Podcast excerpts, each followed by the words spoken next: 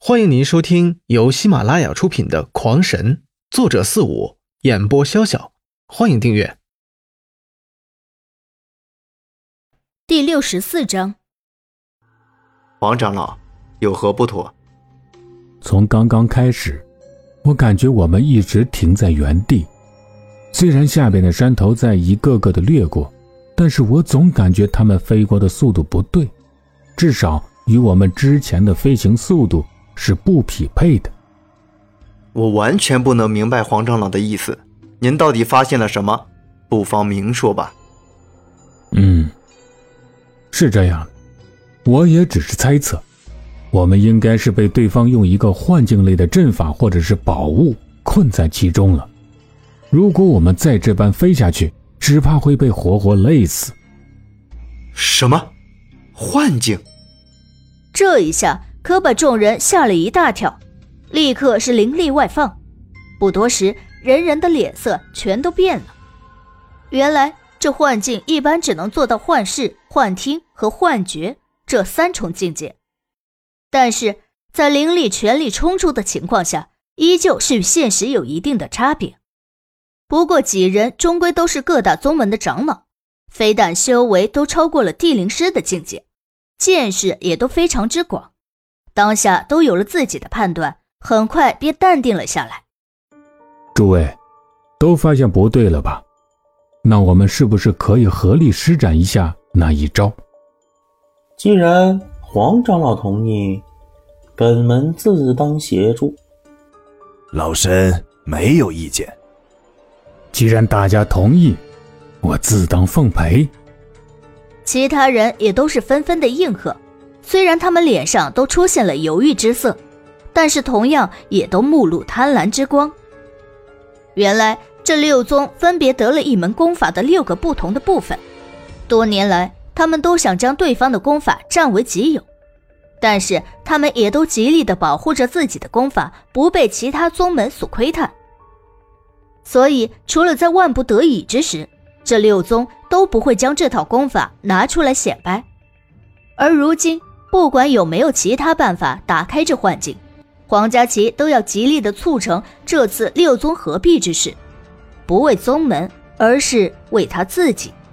如果真能亲眼所见其他宗门的那一部分，只怕自己未来的修为肯定会是长虹宗最强的。而其他五人的想法其实也是亦然。那我们开始吧，别让对方等得太久。何况我感觉。我们的弟子们也一定被困在这幻境之中。看大家都同意，黄佳琪总算是长出了一口气。为了避免夜长梦多，他立刻开始组织起来。只见几人在空中将自己的坐骑围成了一个圈，然后所有人都盘坐在坐骑之上，一手平端承托平置于胸前，另一手竖掌成剑指托于另一只手心之上。接着，几人口中皆是念念有词，像是某种咒法。接着，几人的剑指都开始发出不同颜色的光芒，光芒渐渐上升，最后化作一道光剑，直指天际。此时，几人的咒语突然的加速，呼吸都变得急促起来，而光芒更是大盛，快速的向四周扩散开来。到最后，六色光柱互相重合在了一起。形成了一道白色巨大光柱，一时间天地狂风大作，围绕着那光柱旋转不息。下界的树木山石都一个个的被狂风卷起，在空中打着旋的上天空飞去。通古神剑，劈天灭地，破！此时，那六位长老突的在空中大喝一声，接着那光柱突然化作了万千光剑。四下展飞而去，直接划破长空。啵的一声轻响，一道不起眼的光芒在山间的一个深谷中轻闪了一下。接着，一个白发银眉的少年立于一处洞穴的入口处，手中拿着一卷破碎了的画卷，一脸骇然地看着天空中的六位长老，既是心疼又是佩服。在哪里？我们杀下去！须弥画卷的破碎动静虽然极为的轻微，但是还是没能逃过六位长老的法眼。虽然这通古神剑消耗了他们大半的功力，可是依旧非常的强大，纷纷驾驭着坐骑飞冲而下。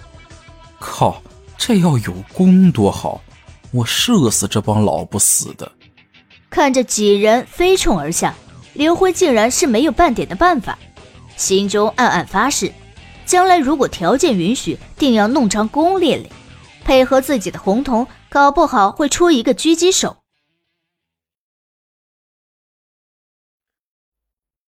听众朋友们，本集已播讲完毕，请订阅专辑，下集更精彩。